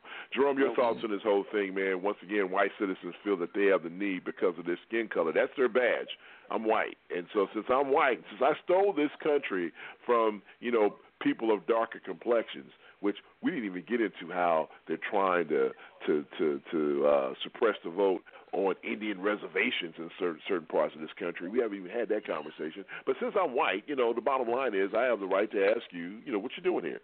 What are you doing? You know, I, up with you? I have um, more of a statement to um, to black folks, and my statement is is that when somebody does that to you, stop asking people to protect the white folks who actually harassed you. It does not show that you're strong. It don't show that you're bigger than everybody else. Get over it, because that just gives license to there's no repercussions for your actions. If somebody stole a, I mean, there are people in jail for stealing a slice of pizza, getting like six, seven years for that, right? Because they're they figure we need to make an example out of somebody. Well, make an example out of her ass, because I'm going to tell you right now, we need to stop this, and we can't stop it by being polite, right? Although I never really disagree with Vanessa. I understand where she's coming from civilly, right? So our civility and our humanity makes us look at the world like we does, like we do. But I can tell you this: you put your hands on Vanessa, I'm gonna put my hands on you, regardless, and if she tells me not to. We need to be. Uh, we need to understand what our positions are in our thoughts, right? We have to do something and stop rolling over, because when we look back on this, and I recently had this conversation, when you look at the 60s, and everybody thinks Martin Luther King won, we should do what Martin Luther King did. Martin Luther King did not win. His approval ratings was around 30%. Black people weren't listening to Martin Luther King like that, right? And you have to remember the time that that happened. The Nation of Islam was getting stronger, and then the Black Panthers were getting That's stronger. And people picked a side because they said either A, we go with integration, or those folks are going to separate right? They picked integration, but don't believe that Frederick Douglass and um, Carter G. Woodson and all of them didn't want harmony and integration in the 30s and 40s and all of that other stuff. We always did. We wanted to be civil with everybody, but not until in the 60s where people were saying, "Hey, you shoot me, you get shot." Then they were like, "Wait a minute, we need to side with nonviolence." They picked because there was a choice. We need to make it a choice. And so we need to be stronger than this. And I, asked, you know, being that we didn't talk about this, but this past week was the 23rd anniversary of the Million Man March, and I was there. And I can tell you from most of those brothers that I was there that I bumped into, we weren't there to to dislike white folks. We weren't there for anything else but um, reconciliation and atonement, right? And once we atone, we need to step up. Forget all that stuff that happened in the past. Step up. And so we need to still step up for the people in our community. right? Being defensive does not make you aggressive. Although white folks love to compare people like of mm-hmm. Islam to the Klan. The Klan goes out and neo Nazis and all of these white supremacist groups want to hurt you. Those other organizations on the black people side say, if you come hurt me, I'm gonna hurt you, and that's a threat to white folks. That's how that's what white frailty is. You can't even protect your own self without them feeling threatened. We need to get over it. Get over it Yeah. and understand You're that it is okay for you not to forgive those people who are trying to kill you. So that white woman could have, could if police would have shot, came up and he got shot, she'd be like, oh, I didn't know he lived there. Just like the woman who said the little boy tried to fill her butt, who brushed up against it with his book bag, nine years old, and then she said she's sorry. I'm glad the Mhm. nine year old had the good enough sense to say, I don't forgive you. We we need to stop Yeah, this. you know, Not slave it- it's interesting. Uh, before we get to this next one, I, I uh, matter of fact, you know, I'll save it uh, for my final thoughts. The movie uh, is "The Hate You Give." I, I, you know, I strongly recommend you go watch it. It was uh, a very powerful experience uh, for me yesterday. But uh, here, here's our next story. Online radio at its best. I bet you if I was black and Black Lives Matter, he would have put the music on. Your driver assumed because I guess the color of my complexion wasn't black that I asked for music and it was a problem. A Lyft passenger's hate-filled tirade going viral. I'm gonna make sure that you never have a Lyft job again. He has a working radio, working radio. Look at this, working radio because he wants to record. So I'm gonna put the phone in his face on purpose. But the driver who posted the video wants people to focus on his silence instead of his passengers' hate and take it as a lesson in nonviolence. It's either I'm going to endure um, 16 minutes plus of this assault, and um, you know I could suck it up and go home, or I could respond the way that he wanted me to, and um, I'll probably be in jail for two to three years for um, assault. Sean Letman maintained his calm during this entire 16 minute video taken a few weeks ago during an early morning pickup outside a Yorkville club. The video shows a passenger throw racial slurs, threaten to have Letman fired, and call police and Lyft, all because he wouldn't change the jazz music he had on the radio.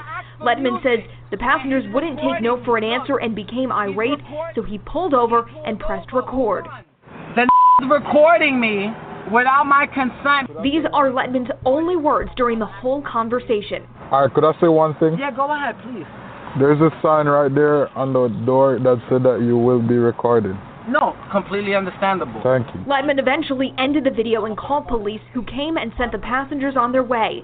After posting the video online to spread a message about nonviolence, the passenger lost his job with City MD. Even though I should be the victim in the situation, you know, um, I didn't find it um, very amusing that he lost his job. The passenger has been banned from Lyft for life, but we asked Letman what he'd do if he ever saw him again. If he's not hired at the moment, I would probably be out trying to help him get a job. A GoFundMe page for Letman has raised tens of thousands. Letman credits his mother with teaching him to be peaceful and says the restraint he showed in the video didn't even test his patience. I had three more hours in me. You know, Mr. Elias, what got me was what he, what the guy said towards the end of that, uh, uh, of, of his, of that uh, uh, play clip. He said that uh, that he he would have, he wasn't the victim. That this guy lost his job. And it kind of goes back to some of the conversations we have here on the show. You know, we show compassion for those who don't show compassion towards us. And you know, for him, I guess he's the bigger man because I, would be like, you know what, good riddance. Bye. You know, bye, bastard. Have it, have, have at it. And- and matter of fact, bye, Felicia. And a matter of fact, the the the young lady that was uh, I didn't mention this, and it wasn't mentioned in the story. She lost her job too. Once once her employers saw her, you know, confront this man. So I don't know how long she's going to be in that apartment complex because I don't know if she can afford to stay there if she didn't have whatever job she has. But the point is, you know, and it reminds me of what Jerome always talks about is, you know, we're very apologetic. You know, this guy's like, you know what? Listen, he's a victim. I, I would try to help him get a job. Really? I mean, Better you than me. Maybe you know that's our better angels, maybe. But Mr. Elias, I don't know. Would you feel the same way after this guy? And Nope. go look at the video. This cat Oh, the saw the video. and the brother just sat there. There, there's no way I would have done that. I mean, it would have been a fight from from the time he sat down in that Oh. car. Out of oh man, it would have been it would it would have been awful. I wouldn't. I wouldn't have fought him, but I would. Damn, I would have damn sure sued him. I'm sorry. You don't put oh man. Look, No, it'd have been a fight, brother. Hey, let's just be honest, man. You got sometimes you got to beat people where they at. And You beat them in their pockets. Because if I, because you look, there's no, there's, there's, there's no, no way that you know that this guy wasn't gonna beat that guy. Come on, man. He, he'd have just mollywopped him, and it wouldn't have been any issue. But he did the right thing by not saying that. But to say it, I would help him find a job, and I would know, dude, you belittled me. You're a racist, so you get what you deserve, partner. I'm sorry. Mm-mm. Reap no way, you I'm sow. not. I, I'm not. I'm not helping a racist. No, no. Uh-uh. That's like helping the Klan. Come on. No, no. I'm sorry. Go, go, go and kill yourself. No. Yeah, boy. I don't know. So, Jerome, were you Yeah. trying to get in? Yeah, I saw that. You saw that video. video? guy was, yeah, he he was gay and he was Hispanic, and he felt like he he um he can just throw that stuff out there while he's calling him the N word. You know what I mean? We again, Yeah. it's the same thing that I said before. It is it is in our we are cultured to believe that we need to forgive everybody from them being sick, and sometimes sick people need to go to jail. You know what I mean? Like you can you don't deserve to be harassed. That is not in any kind of um, universal law that it is okay for you to be tormented. Right? Abuse should not be your thing. We shouldn't be able to tolerate some sort of abuse. So technically, he went out of his way to judge him, to call him names and whatever, and hold him up. That's why he lost his job. That's why that woman lost her job. She was actually um, the woman who lost her job from blocking the guy from going into his apartment. I don't think she lived there. Uh, she was a um, she worked for the apartment management apartment management company, and they didn't even manage that building. They managed the other building. Mm. So she was in a building that technically wasn't hers. It wasn't part of her responsibility, but she worked for a company that managed apartments, and they were like, we can't have her on there, right? Because how can you sell another apartment with her going showing people houses? Mm, yep. Kudos, kudos to those people for for doing that. All right, one last story, then we'll money. get the comments from my two. Yeah, there you go. We get the comments from our two ladies. Online radio at its best. Well, obviously, hearing something like this is not what you expect when you go uh, for a visit to the doctor, and certainly several onlookers hearing as the woman uh, demanded to see a white doctor for her son who was having chest pains. Many of those onlookers uh, yelling back at the woman, uh, some of them saying to her, you know, you need to take him to the hospital across the street to see a doctor over there. Why don't you take him somewhere else? And all the uh, the woman said was that she had gone and taken him to the doctor and that she wanted to see a white doctor. Uh, so lots of outrage. We did uh, hear some of that on that tape where one woman actually confronted the woman who was uh, yelling in that waiting room. Take a listen to how that played out. I'm not going there with all those packed doctors. I don't have money to go to Georgetown. There's got to be somebody that speaks English here. Your child clearly has more issues with you being his mother than him needing to see a doctor. You are extremely rude and racist. You want to talk about packy people being at a hospital? Maybe you should check yourself in.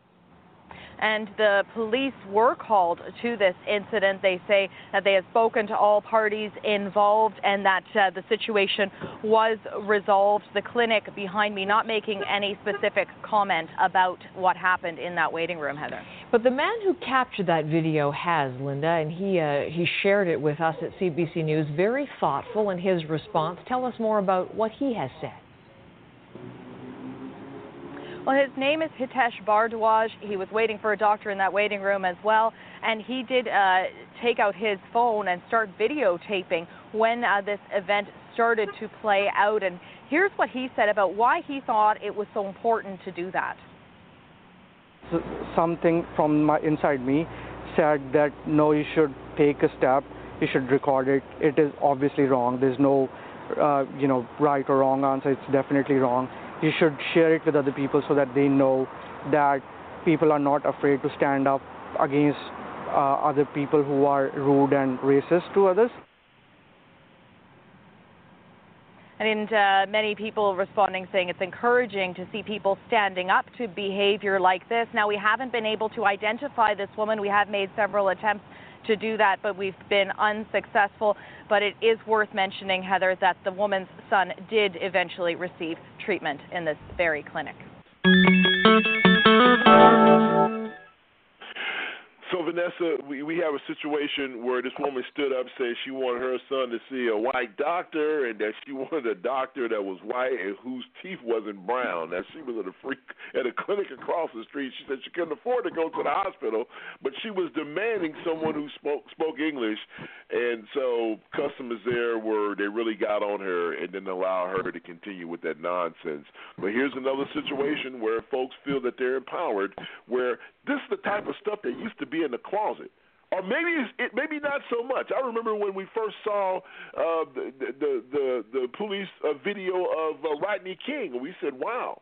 You know, before videotapes came out, maybe this, you know, we thought we were surprised and shocked, but people in that community were like, "Man, this is nothing new."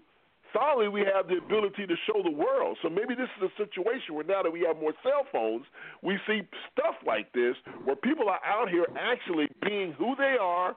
And so now, since everyone has a cell phone, it's easily to capture some of these racist people that are, that live amongst us. What say you? Oh, okay.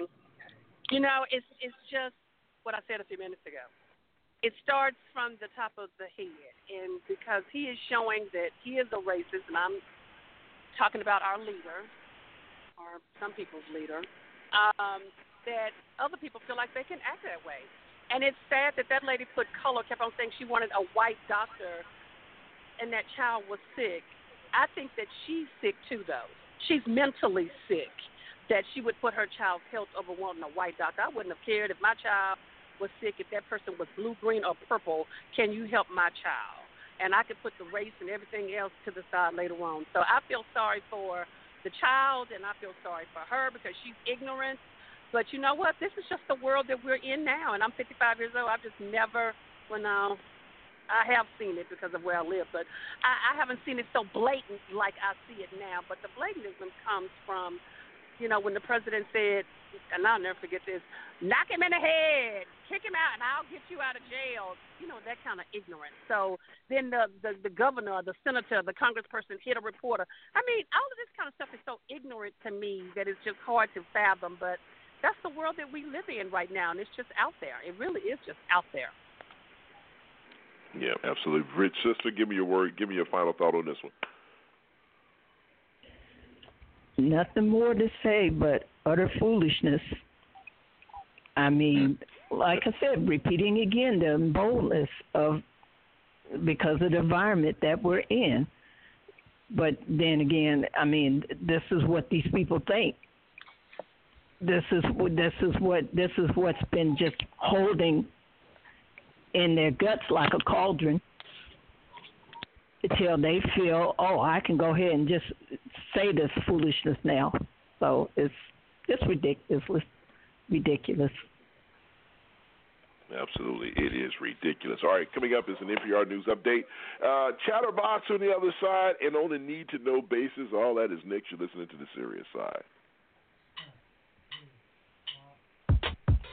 Authorities in Georgia, in the middle of a manhunt, are searching for one of the suspects in yesterday's shooting death of a police officer in Gwinnett County. A police statement names 18 year old Tafari Maynard, saying police believe he shot Officer Antwan Toney yesterday afternoon. Butch Ayers is the Gwinnett County Police Chief.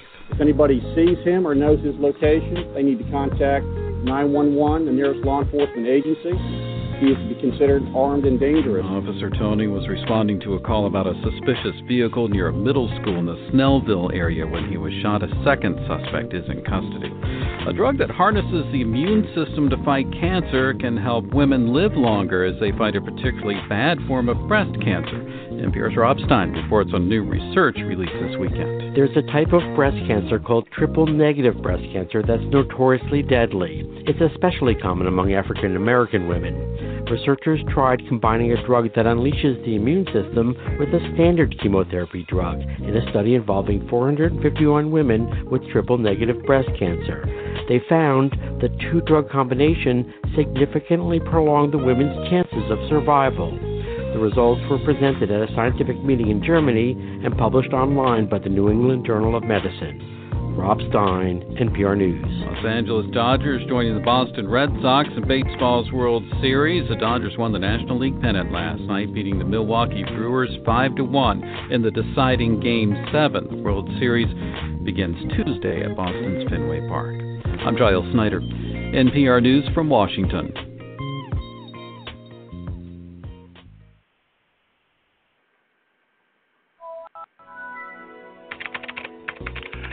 Folks, welcome back in 347-850-1272. It is time for Chatterbox Final Thoughts from our world famous chat room and from social media. And since Mr. Elliott said that there uh, was no one in the chat, and I'm, you know, my fault. I mean, I didn't open the chat when the show started. But uh, so, but I'll read some comments because I have plenty of them, and uh, obviously uh, some of the things we talked about uh, during the show uh, will really come up during some of these talking points.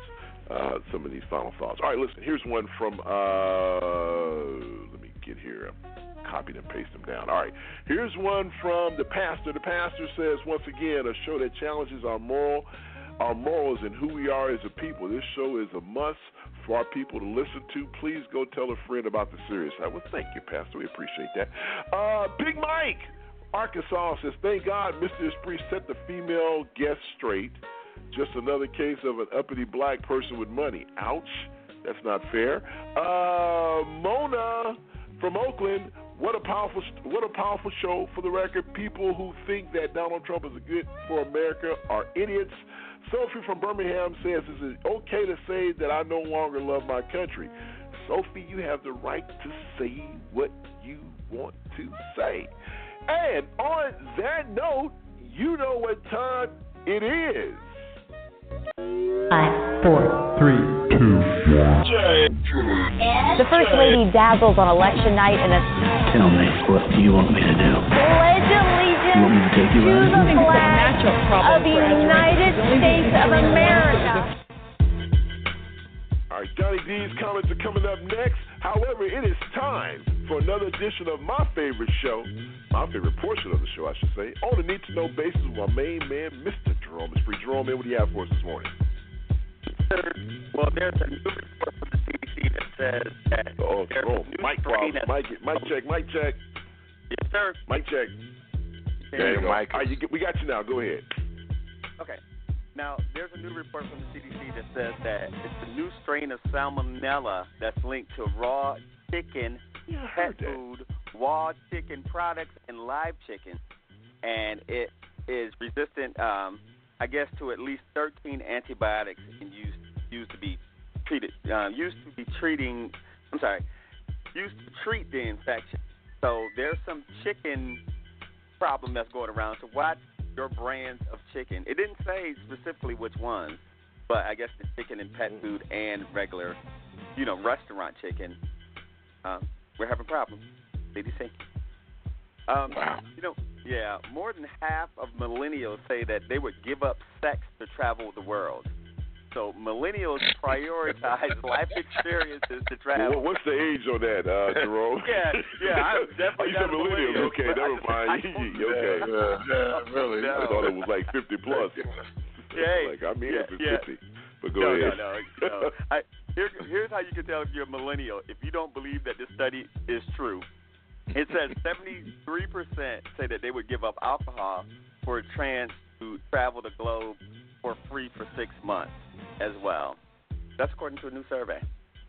That's alcohol for the rest of my life. No, no, no. They're just saying for six months. Wait a minute. Oh. It doesn't say that you can't have sex when you're on vacation either. They just said they would give it up at home. I don't. I don't know. You have to. You have to rephrase the question. I'm a little confused. All right. Now there's there's Me a, too. there's an earthquake early warning system that could detect the big one. It's called Shake Alert. Um, it goes live on the West Coast. The Shake Alert um, system is ready to be used broadly um, by business, utility schools, and other entities, but is not ready for mass public notification. But they actually put it online this week. I don't know what that means. That only businesses and utilities are going to know, but um, I guess it's not hooked up to the emergency broadcast system. Wow. Yeah. They need it now. They need it in California, most definitely. Yeah, they need it. Yeah. So um, the NBA is creating a professional path to the draft through its um, development league by offering as much as $125,000 to select prospects as an alternative to the NCAA one and done rule. So after you know former Louisville recruit, recruit Brian Bowen's family alleged allegedly received a bribe in exchange for his commitment, the NBA will soon offer a professional path to the draft as an alternative to college to NCAA basketball. Now, Hmm. if you don't know, I think um, what's his name, LaVar Ball. Yeah. Yeah, he started talking about this with his son, and he left and played in another country. And apparently, the NBA was listening because now instead of forcing these kids to go to college and and banning them from going to NBA, they'll probably give them one year in the G League for one hundred twenty-five thousand dollars as NBA prospects, so they don't have to get pimped out by your local college. Mm. They finally. gonna I agree with that, most definitely. Yeah, I finally think start that's paying those kids. Yeah. Yeah. Again, Hallelujah, hallelujah, hallelujah. It's about dang on Hey. time. Ridiculous what these colleges are doing to these kids. Ridiculous. Exactly. Yes. Talking about their education is more important. Now, I'll tell you what's more important. Give them the cash and they can get their education online. The Really? right? Really? Really? Yeah. I mean, hell, if you want to go back to college with all the money they make, they can pay for it. I'm with you. Exactly. I You am can pay for it later. So Mhm. the White the White House um, helicopter fleet mechanic with top security clearance is arrested after he called 911 doing a methamphetamine induced hallucination, and Oh, he told boy. cops that his family was being held hostage by armed men. So. Oh, I don't know Wow. he lied. He said that three men broke into his Florida home, and um, and that never occurred. But he was on high on methamphetamine. Wow. Yeah. Yeah, there's an opioid crisis and it's knocking on your door. That's Yeah, it is. Yep. Now, another Trump branded building is stripped of his name off of the facade, aimed residents concerned about the resale value of their condos. So, residents of the Trump Place in Manhattan's Upper West Side has joined three other buildings in the neighborhood in removing that brass five-letter name on their 46-story building. Wow. I don't know why they thought that was a good idea anyway. Really? Tr- Trump doesn't own it. They're kind of using it like the Hyatt, or I shouldn't say anybody else's name, but you know how you get a branding deal. So Yeah. Trump, Trump's name is going down, but the Saudis are still paying him. So good for Trump. All right, now Ohio mayor resigned after being caught on video repeatedly using a racial slurs on his police chief's body cam. Now the video captured this, um, I guess, it's Crestline Police Chief Joe Butler's body cam. It shows that the mayor, Alan Moore, used the N word four times during a conversation at his garage in June. And he got caught in Mm. the policeman's body cam. He finally resigned. Yeah. Who, who saw that coming? The body Really? cams don't just. They thought it was going to protect them. It's not protecting either. Mhm. Don't protect us. Y'all suppress the footage, but once he came out, he did it. Now, wow.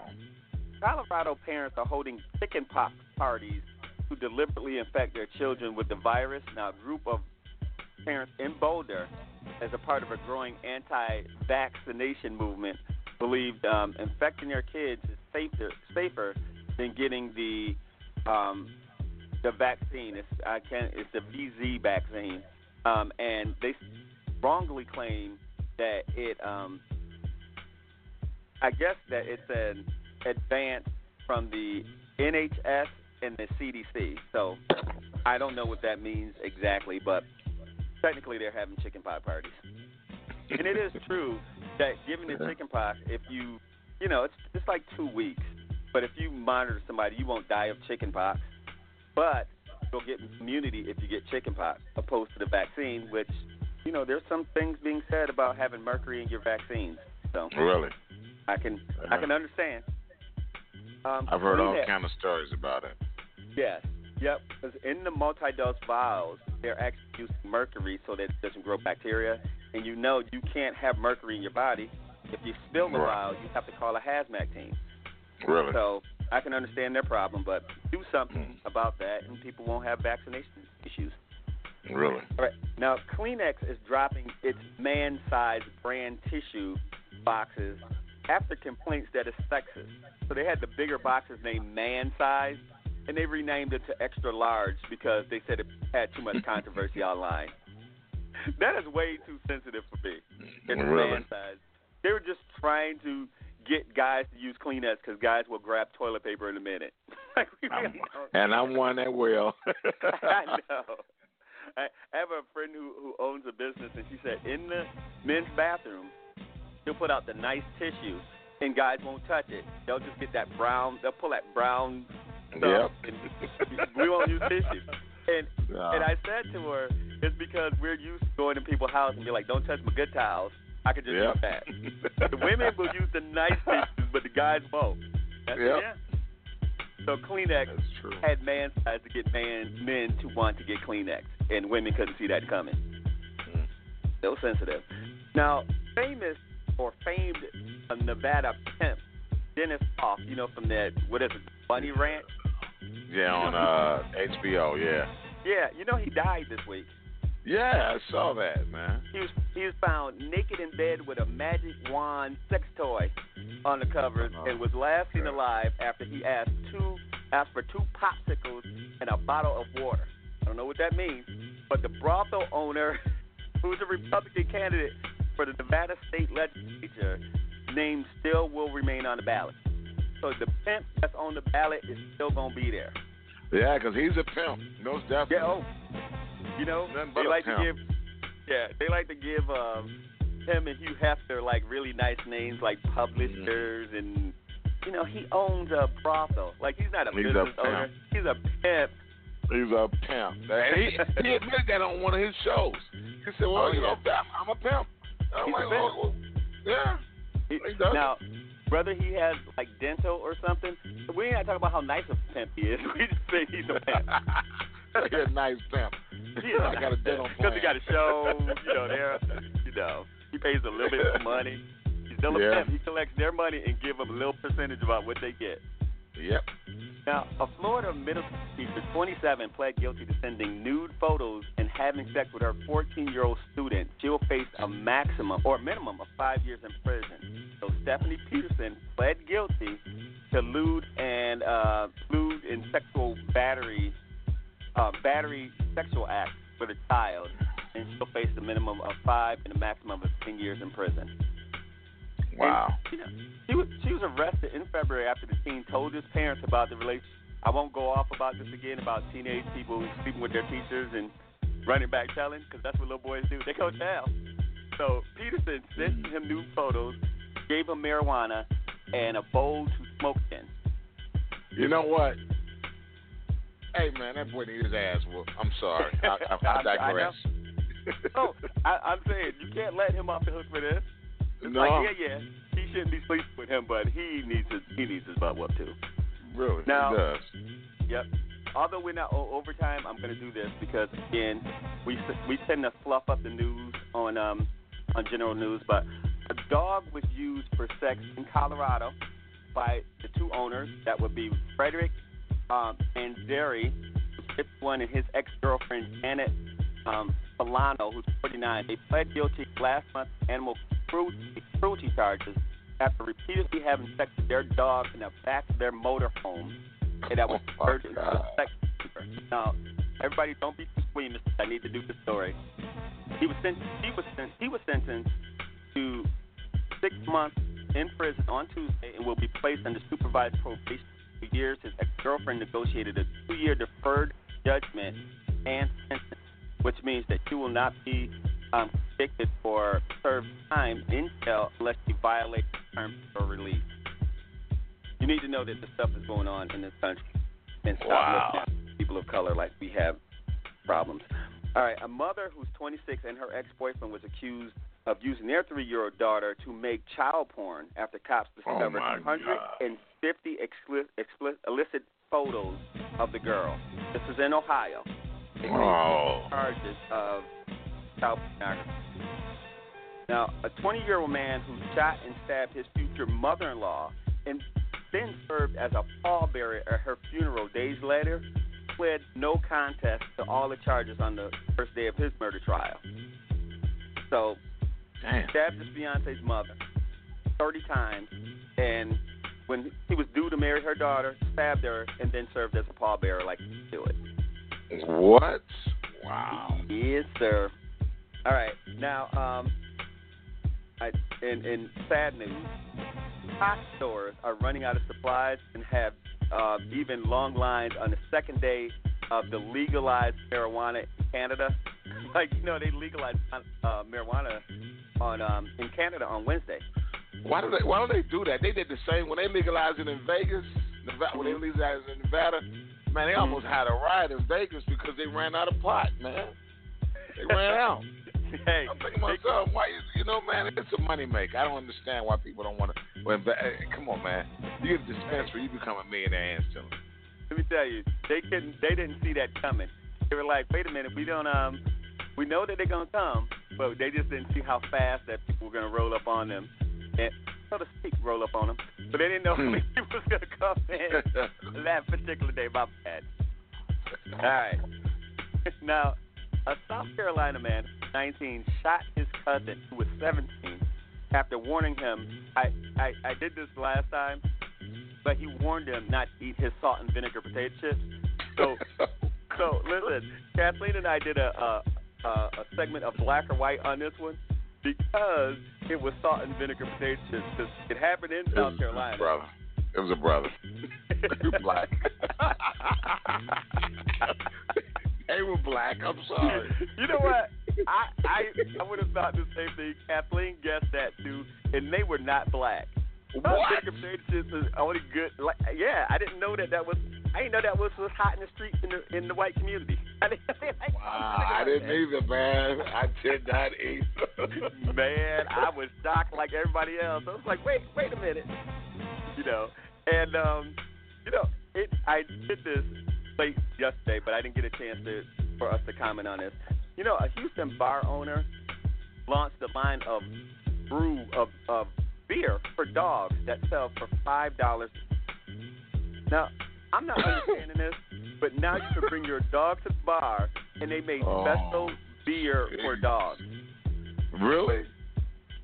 Come on. What is the world coming to, man? I would think that would be abuse somehow. Hey, you know what I mean? I, I would think that would be abuse. Yeah. Get Yeah. your dog drunk. You know, when I was a kid, we used to, when I was a kid, my brother used to blow marijuana smoke into my dog's face, man. My dog just sat there and took it. I was like, what is wrong with you, man? Well, okay, so to his defense, now that it's legalized I, in some pa- places, I would say that maybe he was preventing the dog from having um Cataract. I'm just gonna go. I'm just gonna. Saw that before his time. Uh, yeah, He's, yeah. My, he's like I love no Black History fact. My brother Gene's a he's a he's a visionary, all right. Yeah. exactly. we didn't we didn't notice at the time, but now Wow. we know who created the trend of stopping dogs from having cataracts. Wow. That was your brother. Yeah, yeah. Thanks for the Black History moment.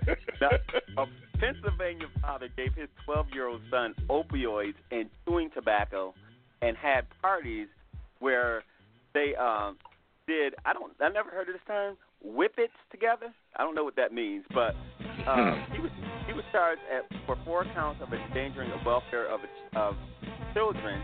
Uh, police came to his home after his son's mother found um, methadone pills in the little boy's wallet. First of all, a 12 year old got a wallet, and he had pills in it. Wow, methadone. Jeez. Yeah, so he had pills and chewing tobacco. And if somebody wants to write Jay and tell us what um, whippits is, W H I P P I T S, um, we'd help that in our race relations because I have no clue. We know what salt and, we have we know what salt and vinegar potatoes mean, but we don't know what that is. Really? there's there's a big difference. Now, um, you know, this, a second British woman died after undergoing Brazilian butt lift surgery. Um, doctors Wow. are warning that it is a dangerous procedure. And if you don't have no butt, just live with it. But technically, people are dying out in the street from having butt lift surgery. And and it wasn't even in Brazil. They had it in Really? it's a Brazilian butt lift, but it wasn't even in Brazil. Mm.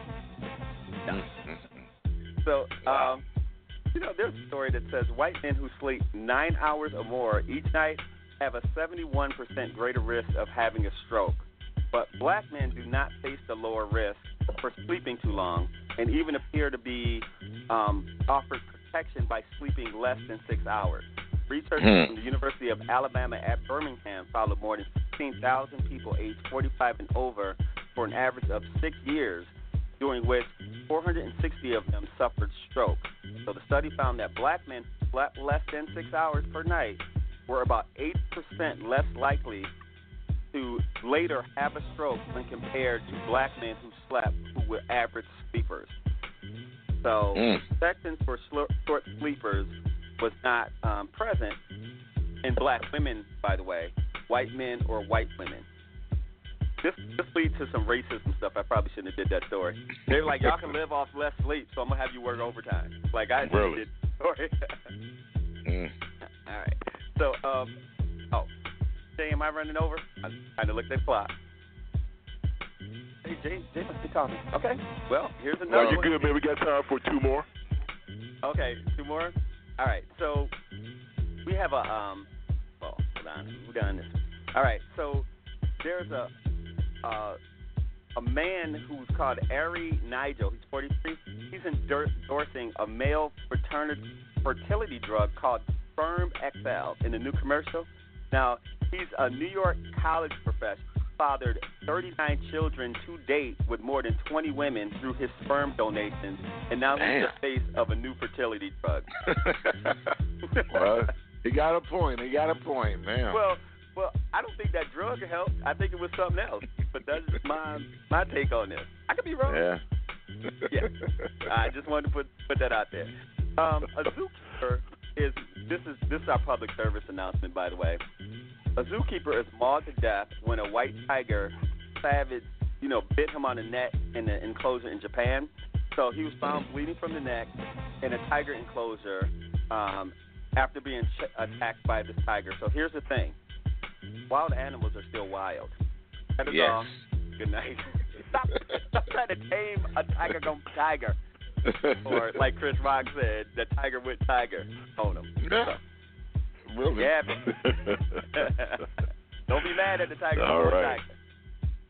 Don't be mad at the tiger for being a tiger. All right, sir. There you go. Appreciate it as always, Mr. Jerome Esprit, the man, the myth, the legend. Now it's time for our final thoughts, but before we get to them, let me read Johnny D's comments on Living While Black. There's no honor in hypocrisy. Although I applaud both gentlemen for their restraint during these incidents, we have to have we have to be the men and women of God at all times. The notion of helping a racist Latino man find a job is the hypocrisy I'm speaking about. Everyone is responsible for their actions. And if he lost his job as a result of that incident, that's his fault. We don't need to apologize for maintaining our dignity as a people. To all listeners that can relate to this topic, be reserved in your actions. Criminal justice system is unfair in many cases of LWB. Also, know that Caucasian Americans are prepared for your violence. While most of African Americans are trying to be chameleons in this society, others are preparing for urban warfare. Wow, fight the power. All right, Jerome, floor is yours, man. Final thoughts under 90 seconds. You know what? I just want to say everybody have a good week. Don't let news be good or bad news to you. Just keep on keeping on, as we used to say back in the days. So have a good week. Still, yes, we're under a minute, man. Final thoughts. I got two things. First, hey, look, folks, if it wasn't important to vote, why are these people suppressing the votes in Georgia? You got to realize your vote counts. And to my sister Sandra, baby, I love you, and I'm praying for you. And I'll make mine real quick and real short. I saw the movie uh, The Hate You Give. I recommend that you go watch this movie. I'm going to talk about it in more detail next week. It, it had a powerful influence on me, and I recommend you go watch it. And on that note, Mr. Elias, if it's Sunday we're talking serious stuff, what time is it, my friend? It's time for the serious side of the J. Wow Show. Folks, it's been a pleasure to serve you. God bless you all. And make sure you make a difference in someone's life. So for Vanessa, for Jackie, for Jerome, for Johnny, for Mr. Elias, I'm Jay Rouse saying have a wonderful weekend and a wonderful weekend. Remember, Sunday we're talking serious stuff. It is serious side. God bless everybody.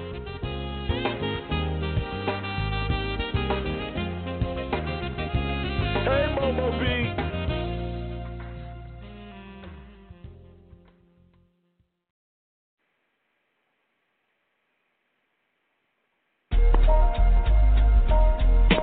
You are listening to the TJRS Radio Network. Network. Network.